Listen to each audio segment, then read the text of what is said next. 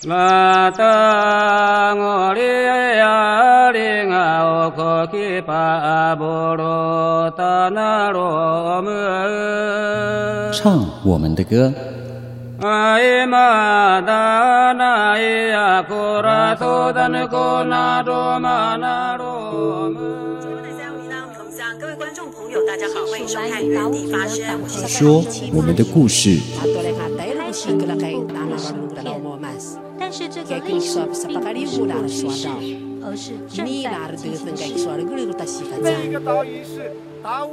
一起聆听被遗忘的原声带。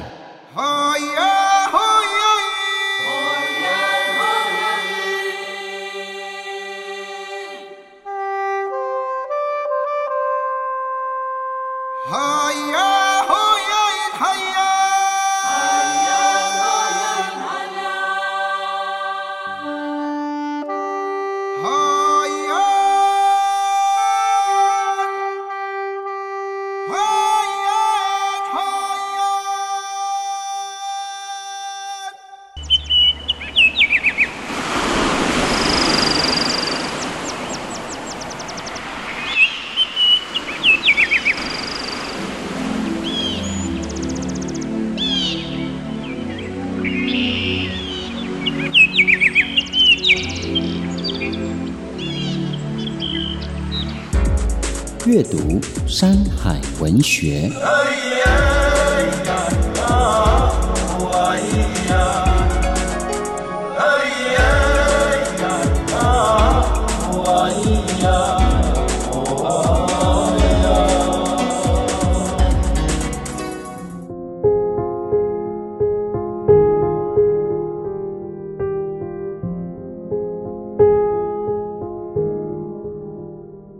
咪咪桑，我是主持人布农族的阿布斯。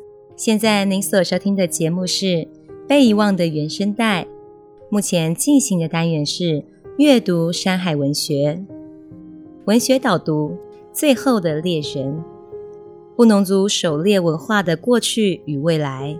作者邦卡尔海放南。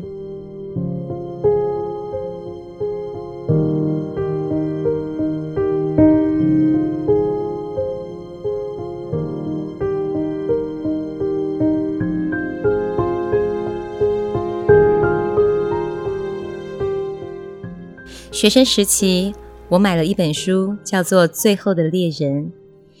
吸引我的是这刺眼的标题：部落里的猎人不是很多吗？怎么会有最后的猎人呢？在我的印象中，猎人好像都是悄悄地上山，悄悄地下山。部落里也根本没有猎人这个名称，布农语只称哈努狩猎，或是称哈努班。猎场，狩猎对族人来说是一种行为或是工作。在当时六零年代，山区伐木与狩猎尚未禁止的时候，在部落中常常听到有人下山丰收庆祝，呼朋引伴共同分享山的饮食。当然，猎人的工作也非全职，长期在山中驻扎狩猎，他们仅在工作闲暇之余入山去狩猎。猎人在部落的地位并无特别荣耀，这是布农族人最基本的技术。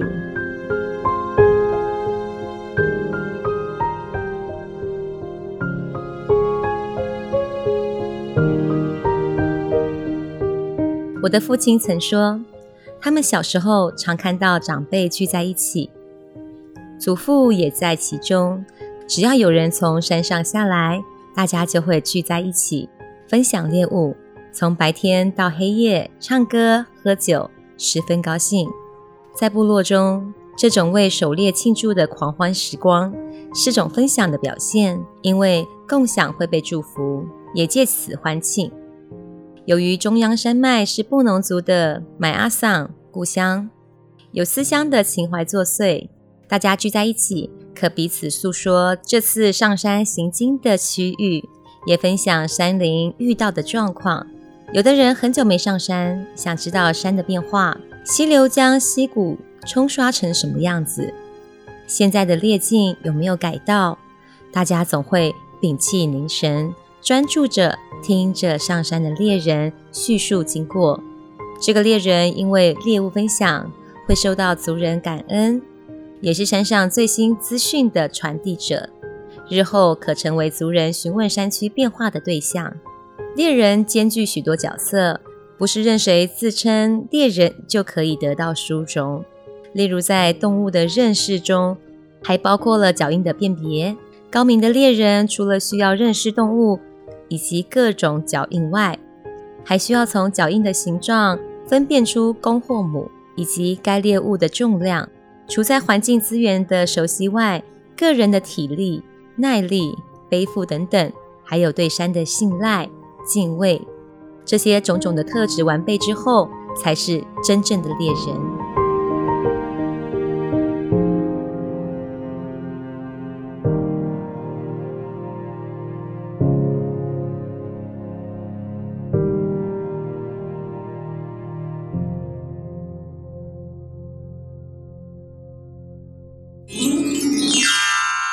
真时光机。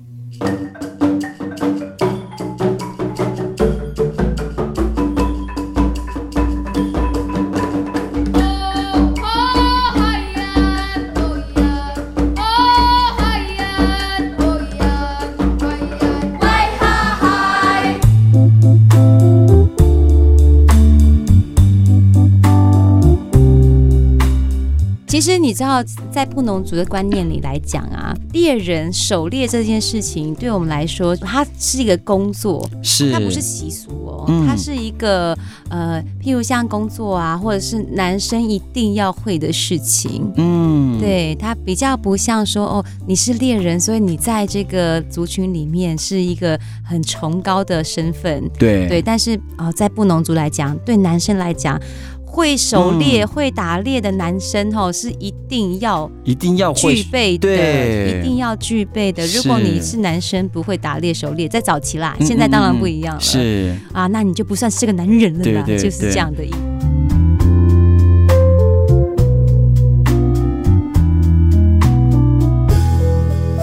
罗嘎西木瓜拉拉鲁玛国巴彦古敏，我是主持人泰雅族的巴彦。牛咪桑拉古阿布斯，我是主持人布农族的阿布斯。现在你所收听的节目是《被遗忘的原声带》，目前进行的单元是《原声时光机》。嗯，阿布斯哦，嗯、不知道有没有听过一句话，这个形容说，对海的民族来说。大海是我们的冰箱，那对山线的族群来说，山上是我们的这个超市哦。这一句话的形容真的是说中我们这个原住民的生活的状态，有听过吗？有啊，我有听过这个啊，嗯、没错。是，就像这个我们两位这个主持人哦，一个是泰雅族的，一个是布农族的。啊，虽然说这个族群的文化的体现不同，但是呢，唯一共同的大特色是我们都是算是这个山的民族了，跟群族，对不对？没错。嗯，像布农族靠近这个玉山，Yeah. 而且我们泰雅族靠近这个大坝尖山，是，所以呢，山上是我们的超市，确实哦是这样说的啦，没错，对，当然，在这个灵山居地啊发展而来的这个族群特性就是狩猎的民族，是。所以阿布斯布农族是不是很会猎狩猎？没错，其实你知道，在布农族的观念里来讲啊，猎人狩猎这件事情，对我们来说，它是一个工作，是它不是习俗哦，嗯、它是一个呃，譬如像工作啊，或者是男生一定要会的事情。嗯，对，它比较不像说哦，你是猎人，所以你在这个族群里面是一个很崇高的身份。对对，但是啊、呃，在布农族来讲，对男生来讲。会狩猎、嗯、会打猎的男生，吼，是一定要一定要具备的，一定要具备的。如果你是男生不会打猎狩猎，在早期啦，现在当然不一样了。是啊，那你就不算是个男人了啦，对对对，就是这样的意思。所以应该也没有女生会狩猎吧？不会，不会，没有。哦、对，才从早期就是这样子啊。啊，不可能女生去狩猎。你看，像打耳祭、射耳祭。我们在传承，我们在传承这个呃呃狩猎，嗯，这个达尔就达尔祭嘛，在传承这个仪式，我们会有小孩子的成长祭啊，对呀、啊，哦，在这个里面，我们女生是不可以参加的，嗯，对，只有男生才可是比较以家庭这边为重，对不对？对，或者是去田里工作啊，嗯、对啊，或者是有没有编织啊？是啊，对啊，嗯，好，我们刚才说了这么多呢，其实猎人哦，他就是一位这个山林的守护者哦，是，也是一位非常具有智慧的表现哦，嗯。嗯，例如说，你看哦，看到猎物的时候，脚印它就可以理解动物是什么东西，对，而且这个动物的大小大概多少，而且重量啊，嗯、对，还有性别啊，哎。哎，他们都可以靠着脚印去了解，对呀、啊，去分辨，哎、嗯，很厉害。正重要的就是，哎，他们从哪里来，要往哪里去，也就是行进的方向，对，甚至呢，对。于这个山林的环境呢，也自然的运用。做陷阱呢，搭工寮等等的都非常的厉害哦，没错，而且呢也相当的熟悉这个山林的每一个植物，嗯，或者是可以吃的，好、哦，什么是不能吃的，没错，对，所以呢，除了具有守护的这个功能之外呢，嗯，也是山林的智慧家哦。嗯它更是保护以及维持山林的生态的平衡。是，嗯，不过呢，呃，看似严谨跟美好的这个原住民的猎人文化呢，是，但是呢，我们都知道，却在二零一三年发生了一件引起全台湾原住民争议的这个事件。是，呃，也就是今天呢，我们要在这个节目当中要跟大家一起来分享哦，有关于布农族王光禄的这个狩猎的事件。是，如果大家对于这件事情不了解的话，其实可以上维基。百科去搜寻达马达鲁这个案件，就有相关的事件报道，或者是搜寻王光禄先生。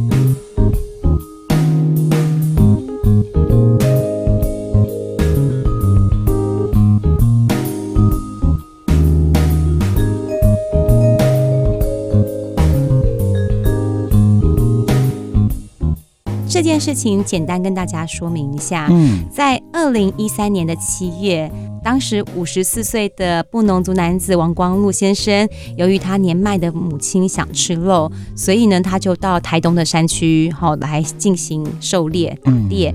那他猎到了一头台湾长鬃山羊和一头山羌以后，就被警察以持有非自制猎枪以及猎杀保育类动物给逮捕了，并以违反枪炮弹药刀械管制条例，哦，徒刑三年两个月和野生动物保育法合并加在一起是三年六个月徒刑，并一颗罚金新台币七万块，予以起诉。那在二零一五年呢，十二月十五号，最高法院检察署认为王光禄的案件呢，这个原判认为原住民自制猎枪的性能都必须符合依照原住民文化之生活需要所制造，或者是原住民文化所允许之方式制造要件，才能主张免责。所以在二零一七年的二月九号，最高法院审判非常上诉案。在同年的九月二十八号，最高法院认定该案有违宪之疑，裁定停止审判，并申请释宪。这是最高法院有史以来提出释宪申请。那其实说到原住民跟山林的土地关系，哈，其实是一个非常紧密的连结。那这呢是一种共生的概念，自然而然，狩猎对原住民来讲。所代表的不仅是我们物质层面的，还包括了我们精神层面啊的意义。所以，我们之于自然与环境的共生，是存在着敬畏、学习以及和谐相处的态度。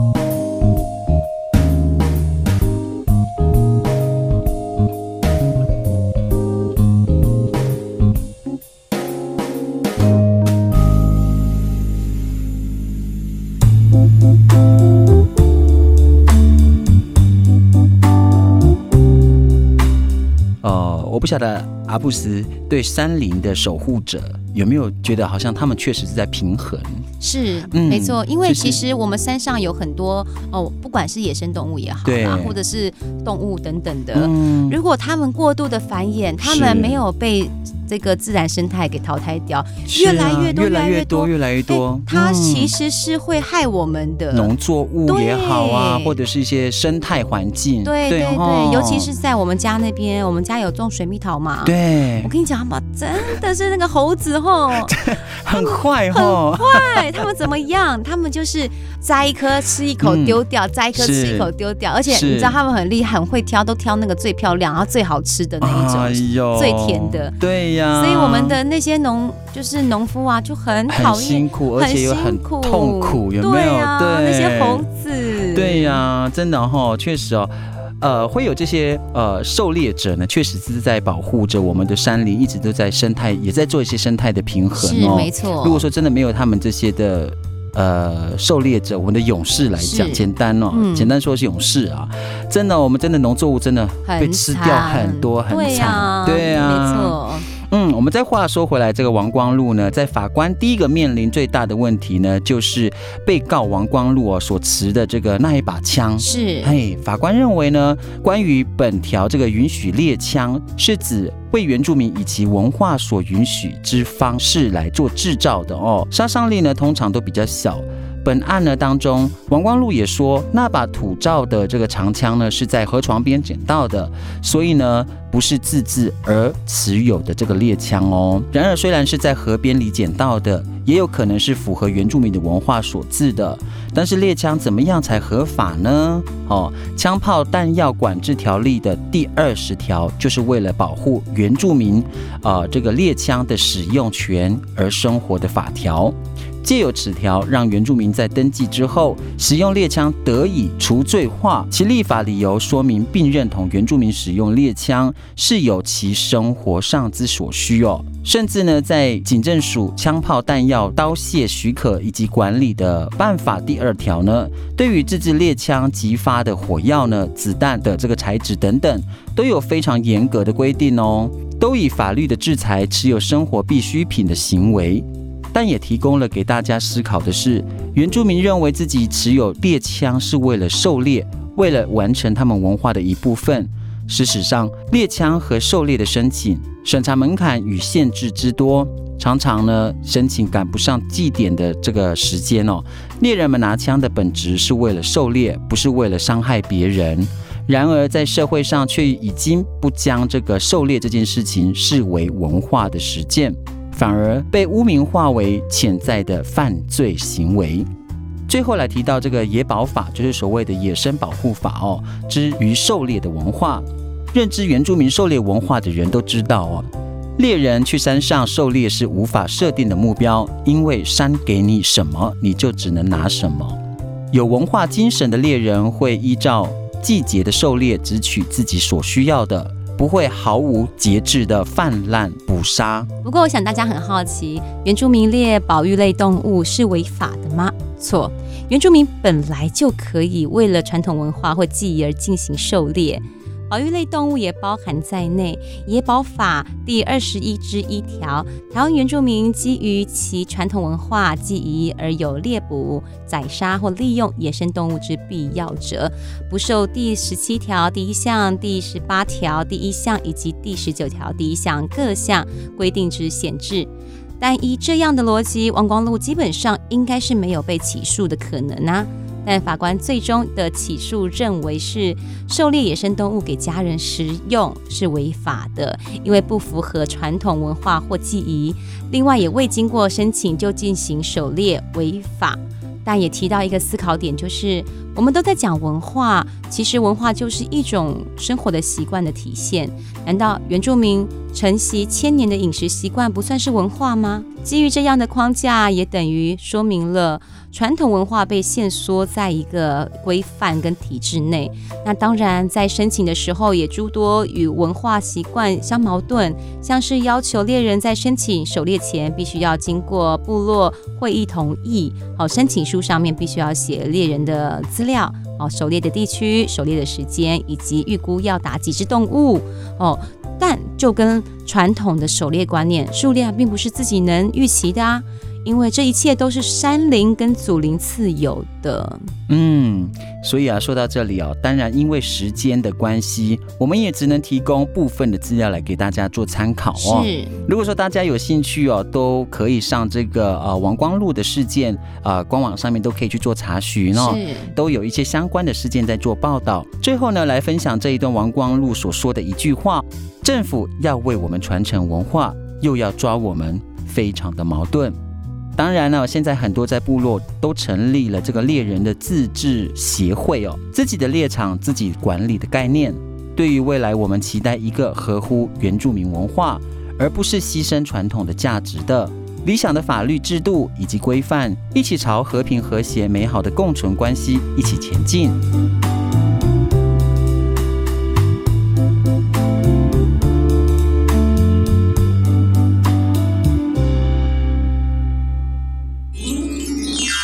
部落原声带。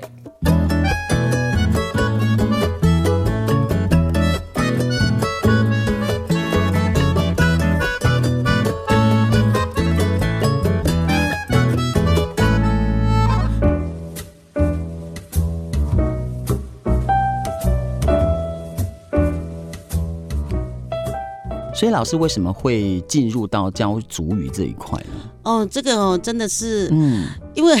是什么让你觉得触动了，还是什么状况？因为我我之前就他们是说，呃，孩子要教，那我是想说，那我自己教嘛。可是他们说，如果没有考认证不能教，但是我这是我误传的了，我误听到的，嗯、是，所以我就说，那好，我就要自己去考上嘛。嗯、考上了之后之后，我的孩子我自己教。那后来考上了之后，呃，教了自己的孩子，哎，邻居的孩子也跟着一起来学，呃、也一起学。然后后来有就有老师讲说就。那就来学校啦，啊，啊，所以就一直到现在这样。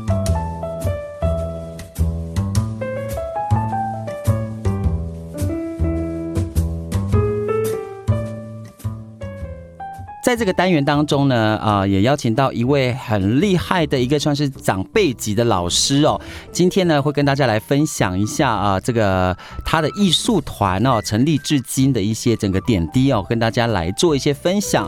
本身自己这个老师呢，也是一个族语的老师，我们赶快来邀请他啊、呃，跟我们的节目的所有的听众朋友来问好一下。米胡米桑，Second High Valleys，米金万，杜达杜曼纳斯很开心，我是呃布农族的邱朗芳。好哇，我们的 Valis 老师哈、哦，我第一次看到布农族的老师这么的亲切，这么的亲民的感觉。对，而且让我觉得好像老师背的，好像都会比较有点距离感哦。对对，但是今天老师呢会陪伴我在这个第一个单元当中哦，呃，跟着我一起聊一聊他的这个艺术的表演舞团哦，嗯、还有他在成立的当中的一些呃辛酸的路程哈、哦。然后当然在后面的第三个单元哦。也会跟我们大家一起来分享今天要学习的主语是什么，对不对？嗯、好哦，好了，先话说先回来好了。我们的老师本身自己居住在台啊、呃、台北嘛，对不对？新北啊，新北哪里呢？新北淡水区哦，淡水区哦，哇，淡水区是一个非常说冷也是很冷的地方哦。对对，目前对也算是一个非常算是国际的观光地区哦。对对对。那老师本身自己舞团也在那边吗？哦，对，嗯，是，所以老师本身这个是布农族的，哪里的布农族啊？我是台东海端乡的布农族。台东海端乡布农族，哦，很少看得到哎，几乎啊、呃，这个八燕旁边的一些布农族朋友都是，要不就是花莲的哈，哦、要不就是最多。平常看得到的应该都是高雄那一带的比较多，哦、对。但是啊、呃，花呃，你说台东的这个海端乡，哎，这个布农族它跟语言上面跟其他的地方有有差异吗？呃，地方呃，原则上语言的部分在地方部落都会有差异了。啊，是，所以我觉得每个地方的不管是哪一个族哦，同一个族群。当然会有地方性的落差，语言就会跟着有差异，对，不对？哦？所以我们讲到老师本身自己是主语老师，对对，所以本身也在台北地区教主语吗？对，我在双北，双北是，是新北市跟台北市的、哦、大台北这样子，对学校。哦，都是教一些国中的、高中的。呃，目前就是除了幼稚园的学校没有教以外，嗯、就是都有教，就是从这个国小。九年一贯，甚至到十二年这样子哈、呃，对对对，到大学，到大学，哇，那真的很厉害。所以老师主语本身在家庭会讲吗？呃，就是跟我老公的时候就会讲。哦，就是讲呃聊天也好，对对对，然后一些就尽量、呃、聚会的时候还是会讲。哎，我觉得如果是看到那个不能组的人的时候，嗯、是我觉得族语这一块真的很重要哈。虽然说我们没有太多的文字可以，可能有的人老人家就不会这么多的英文的话，呃，是英文字母，真的要用语言，然后不断的去。怎么讲？去说，对不对？只能用加深印象哦。是，所以现在有这些文字上面，老师会不会来的比较教学部分会不会来的比较好？有比较补，一定会帮助到嘛？对不对？对，是帮助那些没有呃不常说的这些小朋友，因为他们就是认字嘛，嗯、就像我们英文一样，我们没有那个环境呐、啊。对。啊，但是我们就会先学习那个音标啊，那个呃二十六个单那个字母这样啊。啊，我们的主语也是，我我个人是觉得了，就是从文字里面。然后学习怎么看，然后怎么说。嗯、那老师从这个主语教学一直到现在，大概有几年的时间？目前第十、嗯、呃，迈向第十九年。啊、哦，很厉害呢。所以老师，你的这个主语认证应该高级以上都有喽？算了算了，因为我们那时候是九三年考的。嗯哦，九三年考的。其实我觉得这几年的一些主语哦，这个越考会越好像越来越难的感觉。对 哦，那老师是不是也是担任过里面？曾经有没有担任过里面就是一些命名的？没有没有没有，也没有嘛。没有哦，都是一可能都是一些比较属于。在起老，我还要再加强了。不会啊，其实我有时候看老师的影片呐、啊，或者是在做一些直播。Uh huh. 其实老师你的主语让我觉得哇，很好听，就是布农族的那个在讲话，我觉得那是一种感动呢。如果在讲自己主语的那个环境哦，特别是我看到那个学生如果在朗朗上口讲的时候，哦，其实是感动，很欣慰，对对，然后很有成就这样子哈。对对对，就算语言我没有办法复兴的这么大，但是我做出了一个让。一个学生可以重新学习自己的语言，那是一种骄傲吧？哈，对对对对，所以到目前为止，族语的学生大概有几个啊？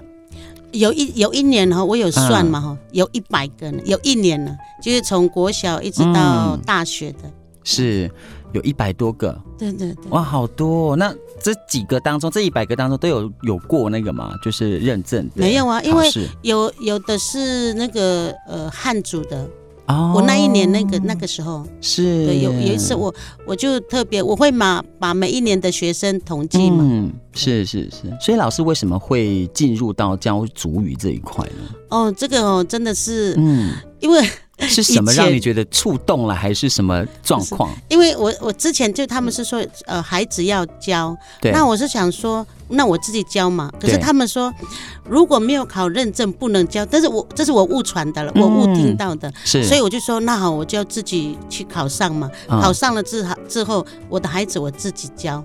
那后来考上了之后，呃，教了自己的孩子，哎。邻居的孩子也，也跟着一起来学，呃、也一起学。然后后来有就有老师讲说，就那就来学校啦，啊，啊，所以就一直到现在这样。哇，真的是，我觉得呃，老师教学的方式哦，或许。真的也很有趣，有看老师讲话的方式哦。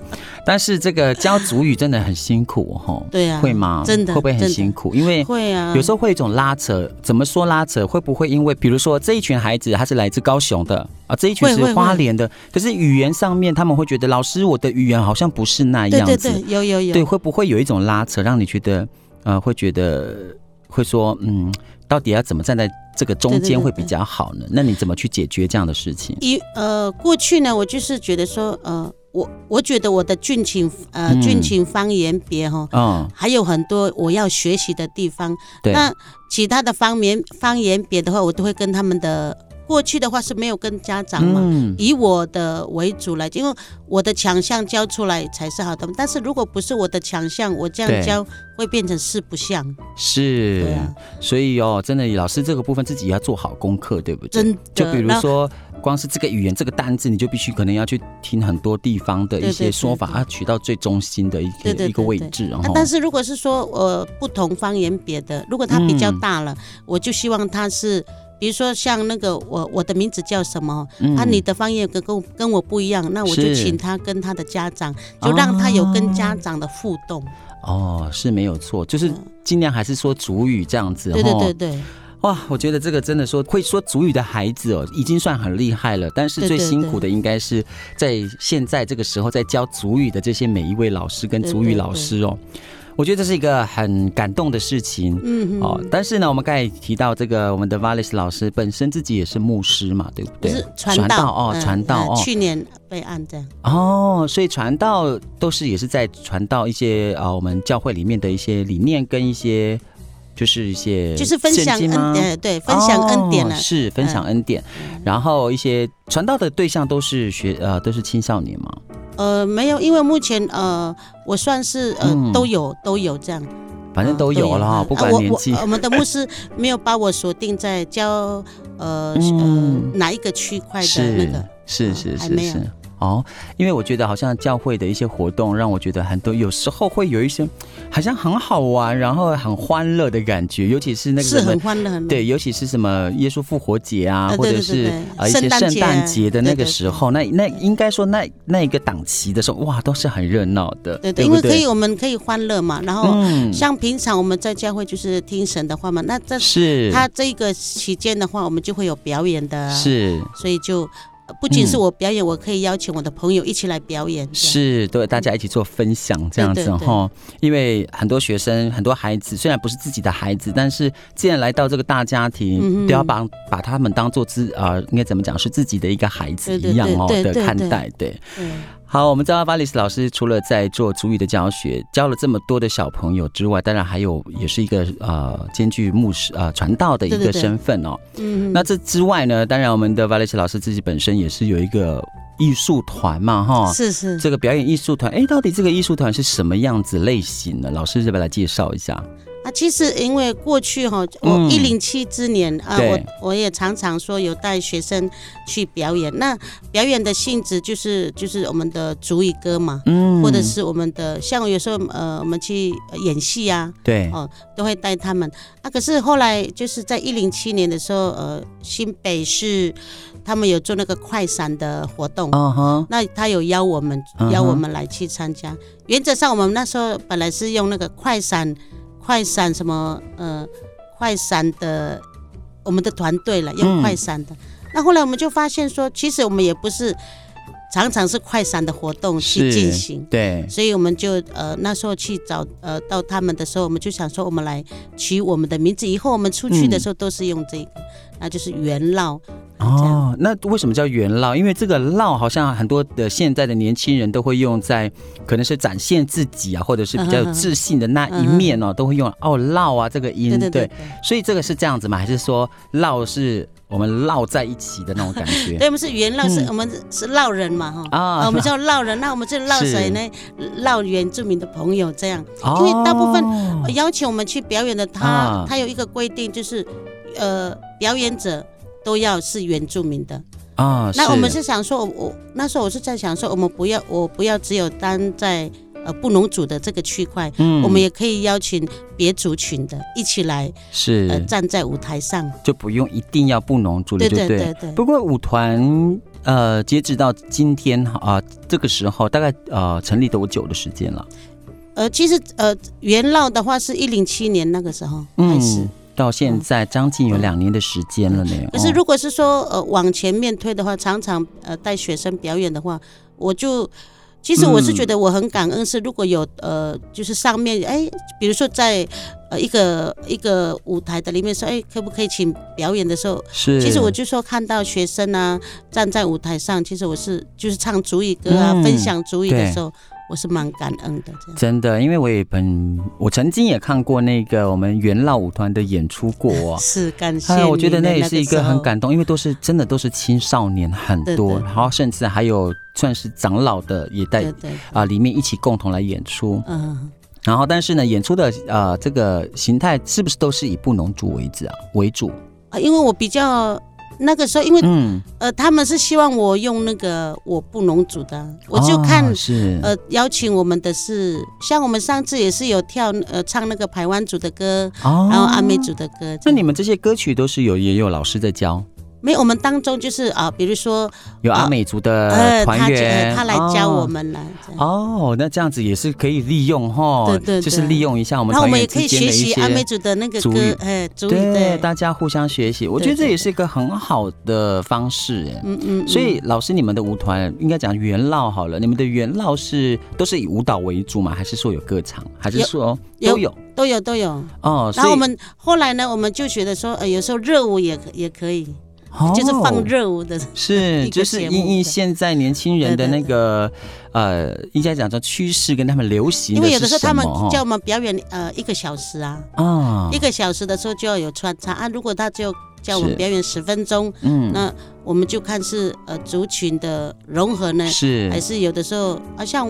我最近就要接一个一分钟的哇。哦，一分钟的舞蹈，一分钟的我歌歌谣这样。哦，一分钟歌谣，我觉得歌谣还好，如果是舞蹈的话，可能很麻烦，光是光是进场退场也超过一分钟了吧？所以他就不算那个进场呃退呃那个就他没有算了，就没有算，只有单单在舞呃舞台呈现开始正式表演一直到结束的那个。哦，就是一分钟，也是挑战了，这也是挑战的一分钟，对呀，哦，因为我曾经有遇过三十秒的。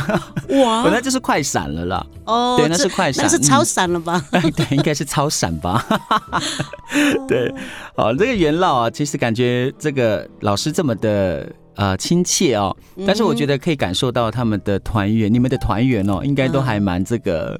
呃，更活泼了吧，更外向，呃，会吗？就是我会跟他们呃讨论嘛，啊，当然我还是要配合那个上面的，就是邀请我们的，他们可不可以接受这样？因为有时候我们给他呈现，他就说这样不要，我不要，我不要这样子，因为那个叫做商演了吧，对不对？哦，都是一些叫商业演出，都是因应啊活动单位或者是邀请单位。可是我们都是这样啊，如果我表演是按照我的，那我请你干嘛？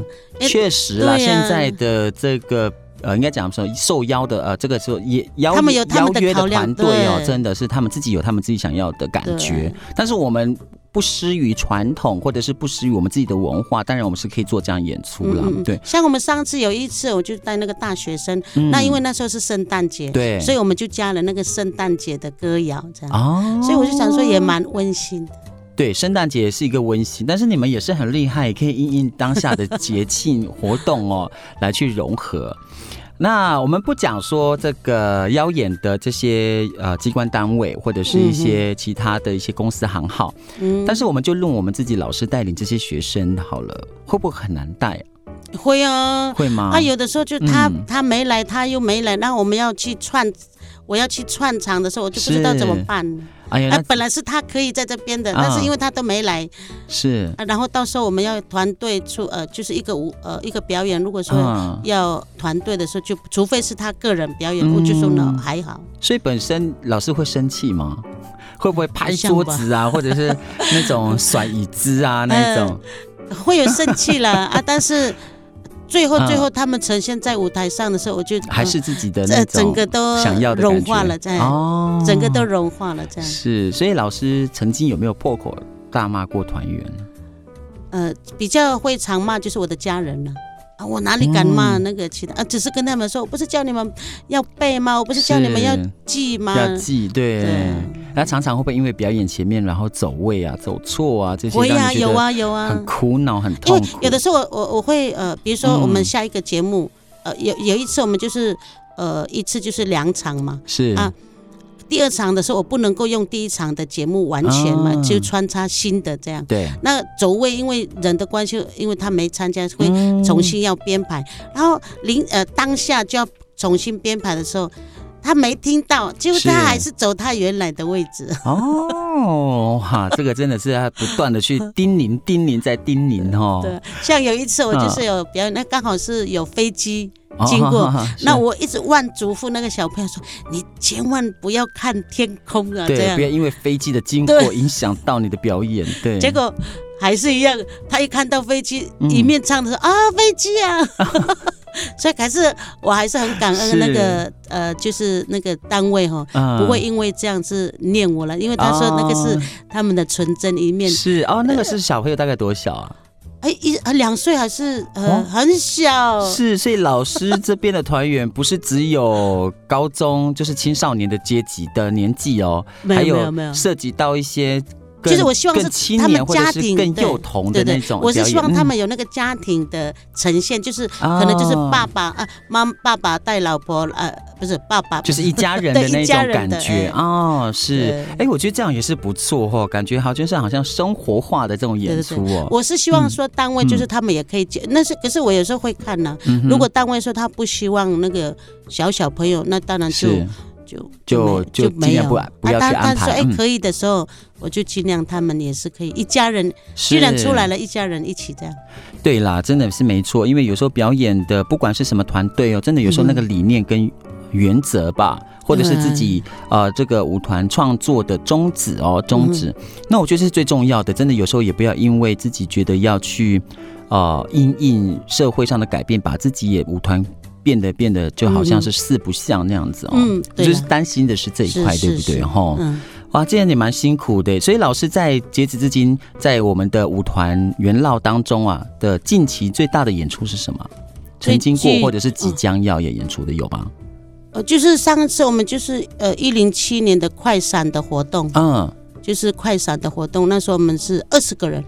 然后我们就、哦、这么多人，然后本来那个时候他们是叫我们只有演三场，哦、结果那一天多了就变成六场，哦哈，啊，因为他们是说呃太好看了，再演一次，加演就对了，就变成六场，哦、很厉害，还有可以还可以加演的部分。可是那、嗯、我我那时候我最呃我最感恩是每一个学每一个呃元老的那个每一个组合，因为那一天我们要演出的时候下大雨。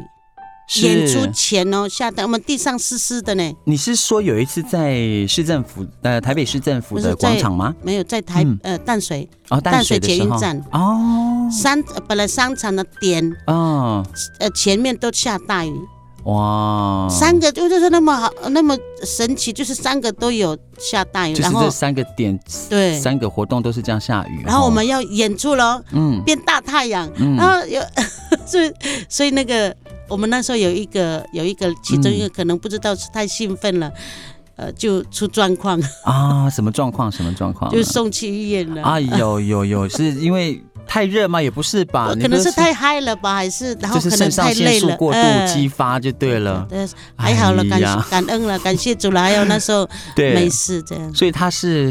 比较年长的还是说对对对对。哦，比较年长的哦，确实，我们的老一辈的这些长辈朋友真的要注意自己的身体哦，有时候真的不要太过于过度的兴奋哦。是 对，可能那时候他就比较累了。嗯、没有，可能我觉得他们自己喜欢表演，然后但是有这个机会的时候，哇，想要把握，太高兴了。对，他们也是很希望能够呈现最好的一面。当然啦、啊，对啊，既然既然今天来到这个这个场所，然后这个位置，今天来的身份是呃一个表演者，但是就会希望把自己做得更好，对不对？我就说也很感恩他们可以有那样的，也也有这样的看见，说哎，愿意把最好的一面是。然后他们如果说别人，他们会想说啊，我刚刚唱错了，这样就是接下就会自己有一种自己害羞，或者是跟你先说声抱歉这样子哦。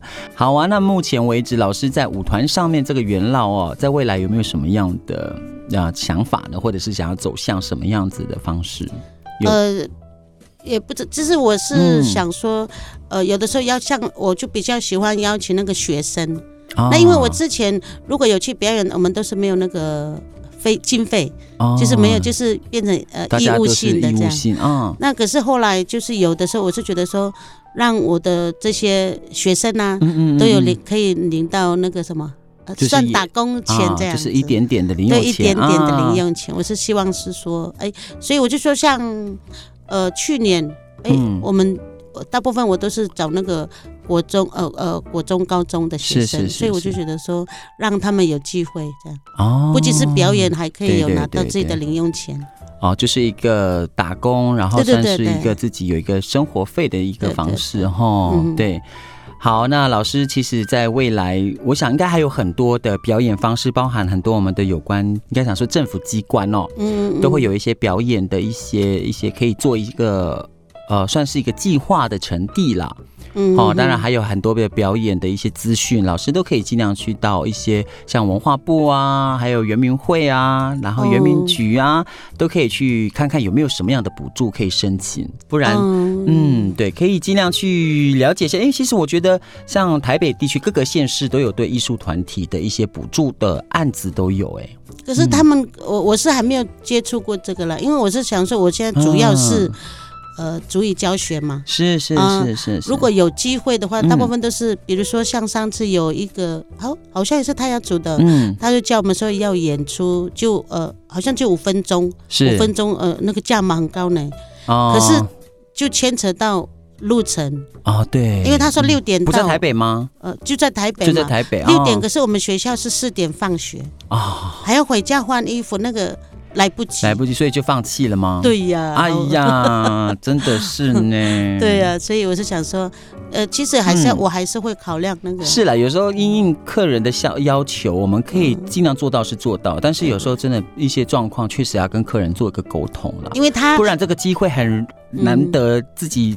呃，怎么讲？说自己去争取得来，但是因为某一件事情，然后又丢失了他，我觉得这是一个很大的损失。对对，因为他那时候的对象是只有国小生，啊、没有家长，是那相对的家长就不会去嘛。啊，我要一个一个带哎。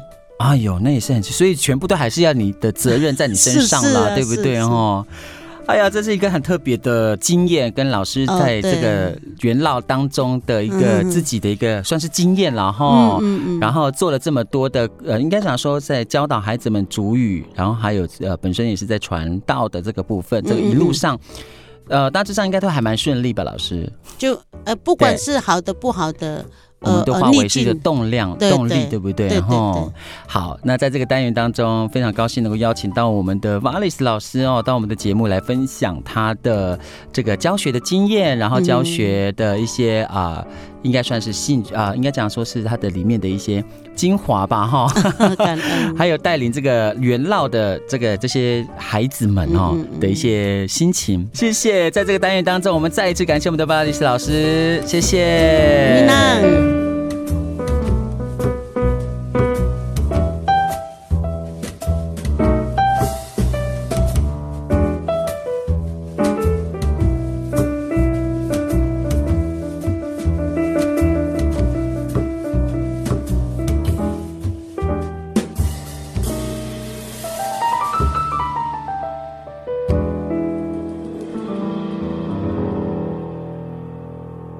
节目到了这里，感谢大家收听台湾广播公司关西台由文化部影视及流行音乐产业局补助播出的《被遗忘的原声带》。